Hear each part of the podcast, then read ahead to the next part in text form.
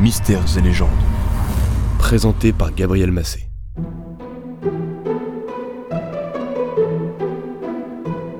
Belle enchanteresse, au corps terminé par une queue de serpent ou de dragon. Mélusine n'est pas une sirène, ni une sorcière, mais une fée. La fée emblématique du Poitou, véritable égérie mythologique de l'ouest de la France. Et pour cause, la légende de la fée Mélusine est l'une des plus captivantes du folklore européen, mêlant amour, trahison, métamorphose. Écoutez plutôt.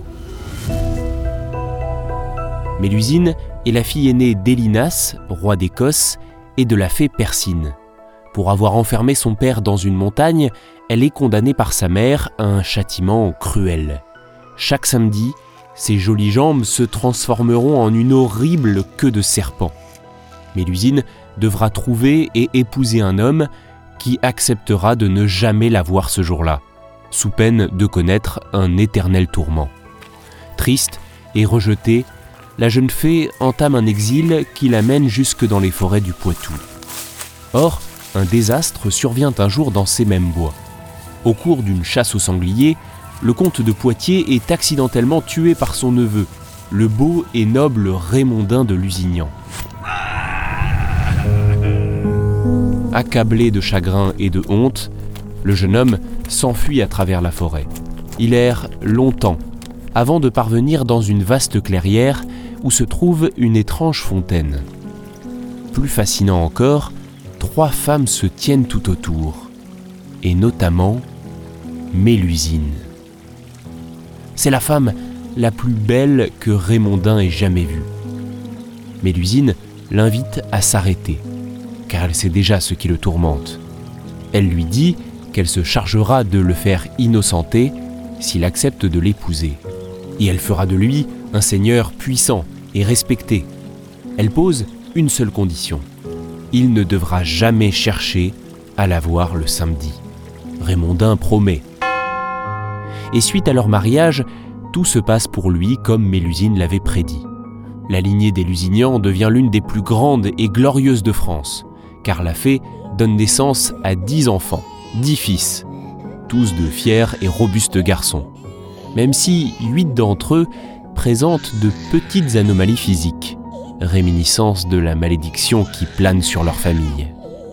En plus de se révéler une mère et une épouse exceptionnelles, Mélusine est aussi bâtisseuse. Elle construit en secret, la nuit, des châteaux, des églises, des abbayes. D'abord la forteresse des Lusignans, immense et majestueuse, puis Tifauge, Partenay, Mervan, Talmont, Châteaumur, Vouvant. Si quelqu'un vient à surprendre ses travaux, elle les cesse immédiatement, si bien que quelques édifices ne sont pas tout à fait achevés. Raymondin adore sa femme et il respecte leur pacte du samedi, jusqu'au jour où son frère, sûrement jaloux, prétend que Mélusine se cacherait de lui pour le tromper avec un autre. C'est en tout cas le bruit qui court. Piqué au vif, Raymondin court jusqu'au sommet de la tour de Mervan, où Mélusine s'enferme chaque samedi. À l'aide de son épée, il creuse un trou dans le bois de la porte pour l'épier. Mélusine est seule plongé dans un grand bassin en marbre, occupé à peigner ses longs cheveux. Son mari, médusé, s'aperçoit que le bas de son corps est recouvert d'écailles, transformé en une énorme queue de serpent qui éclabousse tout autour d'elle. Sidéré et honteux d'avoir trahi sa promesse, Raymondin n'en parle à personne, surtout pas à Mélusine. Il garde le secret jusqu'au jour où leur fils Geoffroy met le feu à l'abbaye de Meizay, provoquant la mort de tous les moines, dont Fromont, son propre frère. Dans sa fureur, Raymondin rejette la faute sur son épouse, qu'il traite publiquement de fausse serpente. Mélusine comprend que son mari a découvert sa malédiction. Désespérée, elle se précipite vers la fenêtre et s'envole en poussant des cris déchirants. Dans le ciel, la créature qui s'éloigne n'est plus une femme, mais une sorte de serpent ailé aux allures de dragon. Mélusine a disparu, ne revenant qu'au cœur de la nuit pour veiller sur le sommeil de ses jeunes enfants. La légende raconte qu'elle vit cachée dans les ruines de ses châteaux, les grottes, les puits profonds ou encore les cours d'eau. D'ailleurs, la rivière qui serpente entre Vouvant et Mervent s'appelle encore aujourd'hui la mer. Au fil des siècles, on dit que l'ombre de la fée Mélusine a continué de planer sur le destin de ses descendants. Elle serait apparue chaque fois que les biens des Lusignans changeaient de propriétaire ou qu'un membre de cette maison rendait son dernier souffle.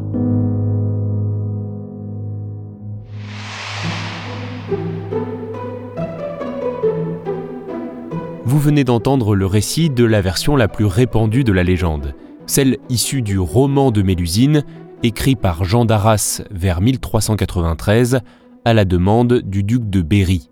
En effet, alors que la branche aînée des Lusignans est éteinte en France depuis 1308, Jean de Berry reprend à son profit ce mythe pour s'affirmer comme le seigneur légitime du Poitou. On raconte que lorsqu'il tentait de reprendre la forteresse de Lusignan en 1374, une dame blanche serait apparue dans la chambre du capitaine anglais Jean Cresswell. Elle lui aurait demandé de quitter cette place forte, car elle ne saurait rester entre les mains de quelqu'un qui n'appartient pas à la lignée des Lusignans. Le duc de Berry parvient à reprendre son château et pour affirmer sa légitimité, il fait écrire le roman de Mélusine. Il se présente comme le digne héritier des Lusignans, et qui oserait s'opposer aux descendants d'un noble chevalier et d'une fée Faut vraiment être complètement timbré pour faire ça là. Un peu, ouais. Faisons un petit peu d'étymologie. Le nom Mélusine viendrait de mère Lusigne, c'est-à-dire la mère des Lusignans.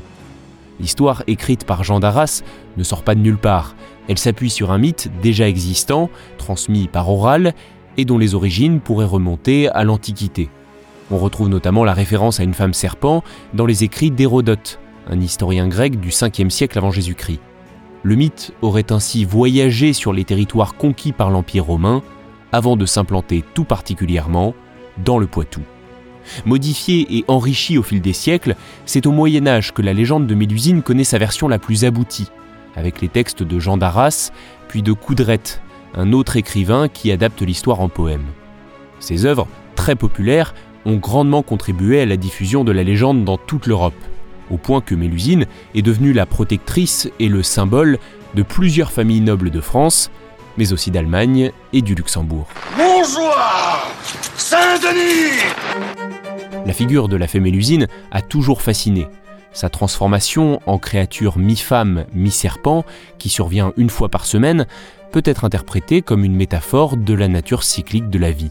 Certains pensent d'ailleurs que cette légende serait un vestige de culte païen, lié à la fertilité et à la féminité. Mélusine est vraiment un personnage ambivalent, à la fois une créature maudite et en même temps un idéal féminin, voire même féministe, en étant tout à la fois une femme de pouvoir et d'influence, une mère, une artiste et une bâtisseuse. Et on comprend donc pourquoi cette fée est encore très populaire aujourd'hui. Pour finir, Notez que la fée Mélusine fait partie du mystère de la Dame Blanche. Et ça sera le sujet du prochain épisode.